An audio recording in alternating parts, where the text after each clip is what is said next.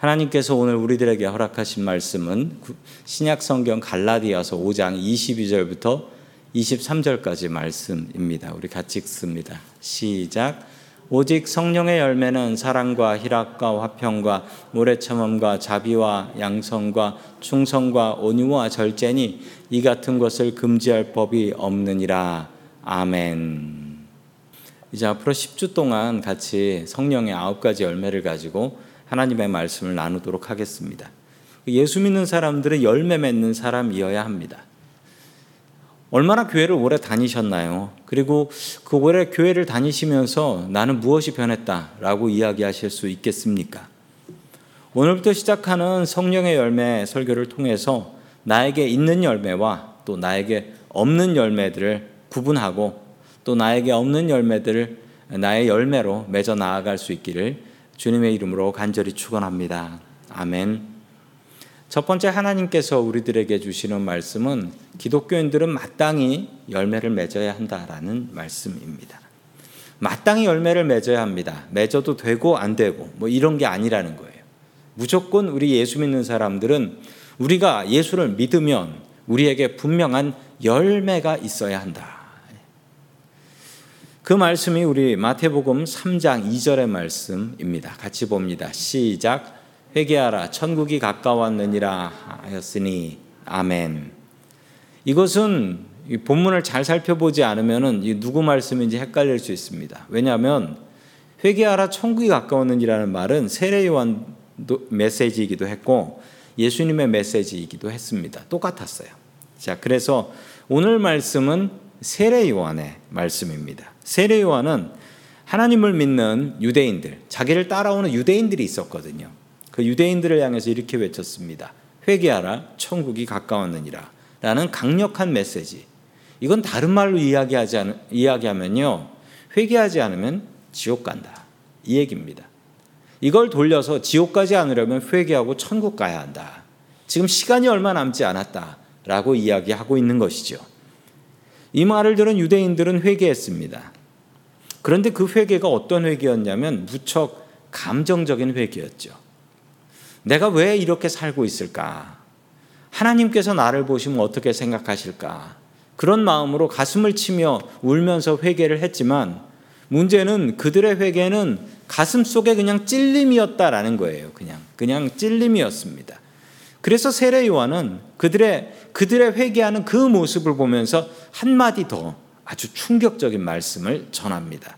자, 계속해서 3장 8절의 말씀 같이 봅니다. 시작. 그러므로 회개에 합당한 열매를 맺고 아멘. 회개를 했다면 그것에 맞는 합당한 열매가 있어야 한다라는 것입니다.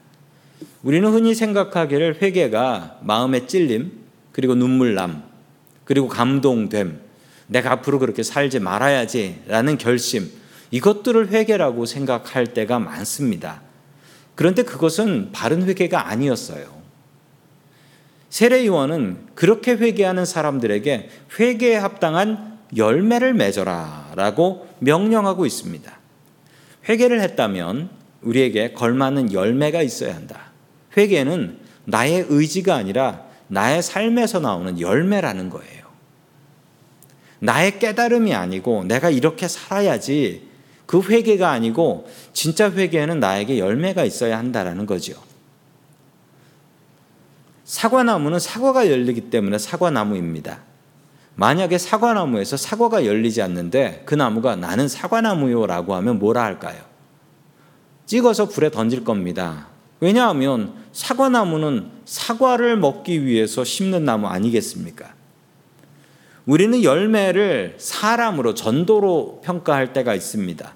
전도의 열매만 열매다. 아, 전도의 열매 너무 귀하지요. 그런데 전도의 열매만큼이나 중요한 것이 우리가 예수 믿으면서 우리의 삶 속에서 나타나는 변화가 있어야 된다라는 것입니다. 예수 안 믿는 사람 기껏 전도해서 교회 데려와 가지고 교회에서 나쁜 거 보게 해 가지고 교회 영원히 떠나게 하면 그게 전도일까요? 그렇게 나간 사람들은 다시는 교회 안 돌아오더라고요. 성도 여러분, 우리들의 행동 속에서 열매가 있어야 합니다. 우리의 모습을 봤을 때, 아, 교회 다니는 사람들은 뭐가 좀 다르네. 이걸 느낄 수 있게 해 주어야 합니다. 그래야 교회를 나오려고 하겠지요. 기독교인들은 향기가 나는 사람들이다라고 성경엔 이야기합니다. 다른 사람들이 느낄 수 있게 된다라는 것입니다. 예수 믿는 사람들이 다르다라는 것을 보여줘야 되고 우리는 그리스도의 향기가 되어야 합니다. 사과나무는 스스로 사과를 먹지 않습니다. 사과나무의 열매는 사과나무를 위한 열매가 아니에요. 사과나무가 아닌 다른 사람들을 위한 열매이지요. 예수 믿는 사람들이 요즘 세상에서 욕을 참 많이 먹습니다. 근데 보면 좀 억울한 욕도 있어요. 억울한 욕도 있어요. 뭐 코로나 때 예배 드려가지고 욕 먹기도 하고 뭐 이런 일들도 있습니다. 또 억울하게 세상 사람들이 우리를 몰라줘서 욕을 먹을 때도 있습니다. 그런데 욕을 먹을 만해서 먹는 때도 참 많이 있습니다. 그 이유는 열매가 없기 때문입니다. 세상 사람들이 예수 믿는 사람들의 열매를 보고 느끼게 해줘야 되는데 우리에게 열매가 부족하고 열매가 없어서 뭐 교회 다니는 사람이나 교회 안 다니는 사람이나 별로 다를 게 없네. 그럼 내가 왜 교회를 다니나? 사람들이 이렇게 돼 버린다라는 거예요. 왜 그러냐고요? 회개에 합당한 열매가 없기 때문입니다. 성도 여러분들은 교회를 다니시며 예수를 믿으시며 어떤 열매를 맺고 계신가요? 회개에 합당한 열매를 맺고 살아갈 수 있는 저와 성도님들이 될 수 있기를 주님의 이름으로 간절히 축원합니다. 아멘. 자, 마지막 마지막 두 번째로 주시는 말씀은 내 열매가 아니라 성령의 열매를 맺어야 한다라는 말씀입니다. 내 열매를 맺는 것이 아니라 성령의 열매를 맺어야 한다. 예수 믿고 나서 우리의 행동과 성품이 바뀌기를 우리는 기대합니다. 그리고 실제로 교회 다니시면서 제가 아는 성도님들의 모습을 보면 제가 처음 만났을 때랑 지금이랑 다르세요. 조금씩 다르세요. 좋게 다르세요. 좋게 변화되고 있습니다. 우리의 모습은 조금씩 조금씩 예수님을 닮아가는 모습으로 조금씩 바뀌어 나아가고 있습니다. 그런데 이게 확 사람이 바뀐다는 게 너무나 어렵습니다. 교회를 다녀도 내 고집과 내 성질은 어디 가지 않습니다. 왜 그런 줄 아세요? 고집하고 성질은 타고나는 거라서 그렇습니다. 정말 그래요. 타고나요. 타고나.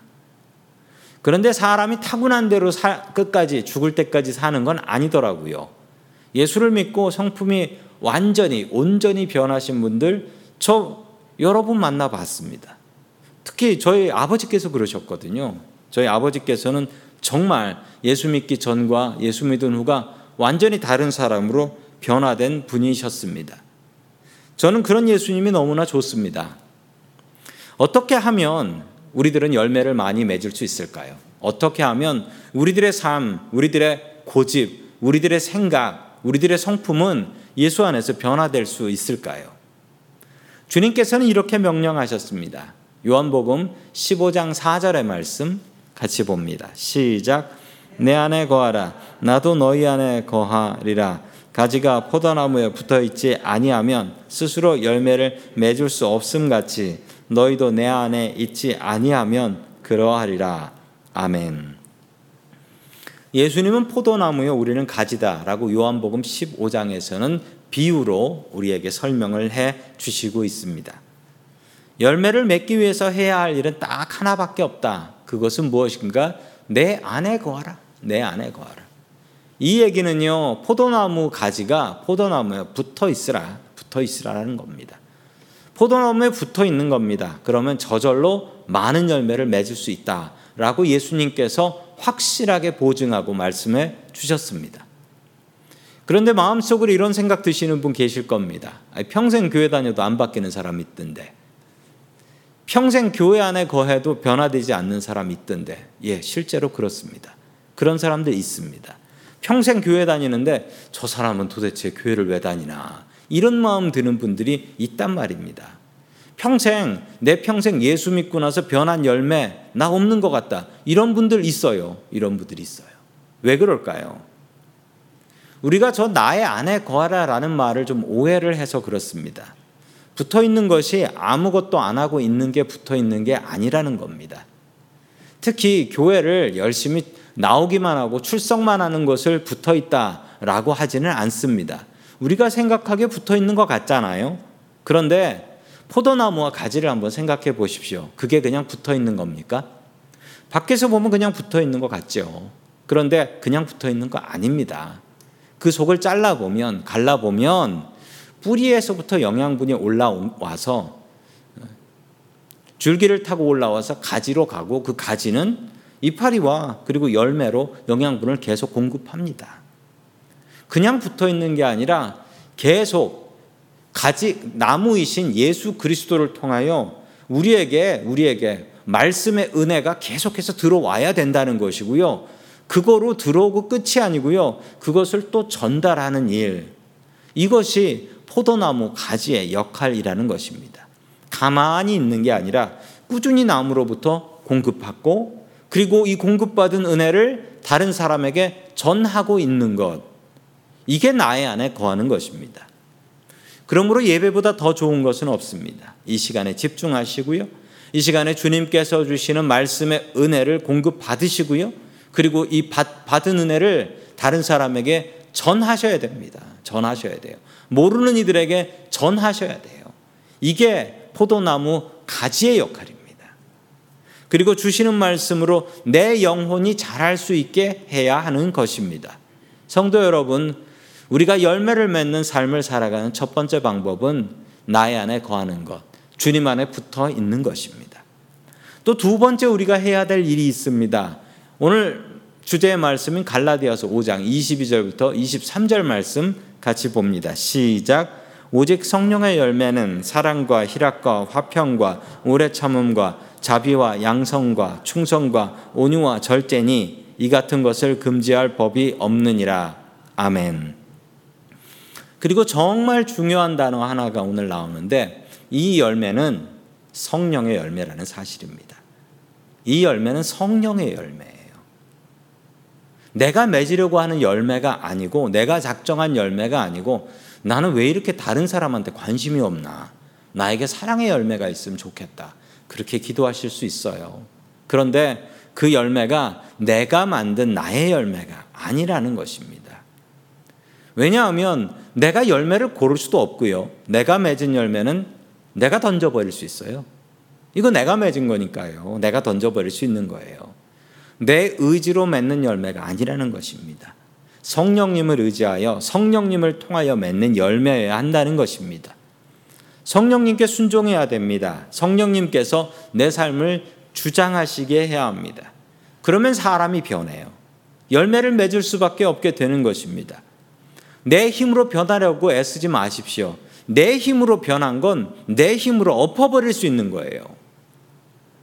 나는 쓸모없는 죄인이다라는 걸 인정하셔야 됩니다. 그리고 주님께서 내 안에 들어와 주시어 성령님께서 내 안에 함께 하시어 나를 변화시켜 주시옵소서 주님의 뜻대로 나를 빚어 주시옵소서 내 열매가 아니고 성령의 열매입니다.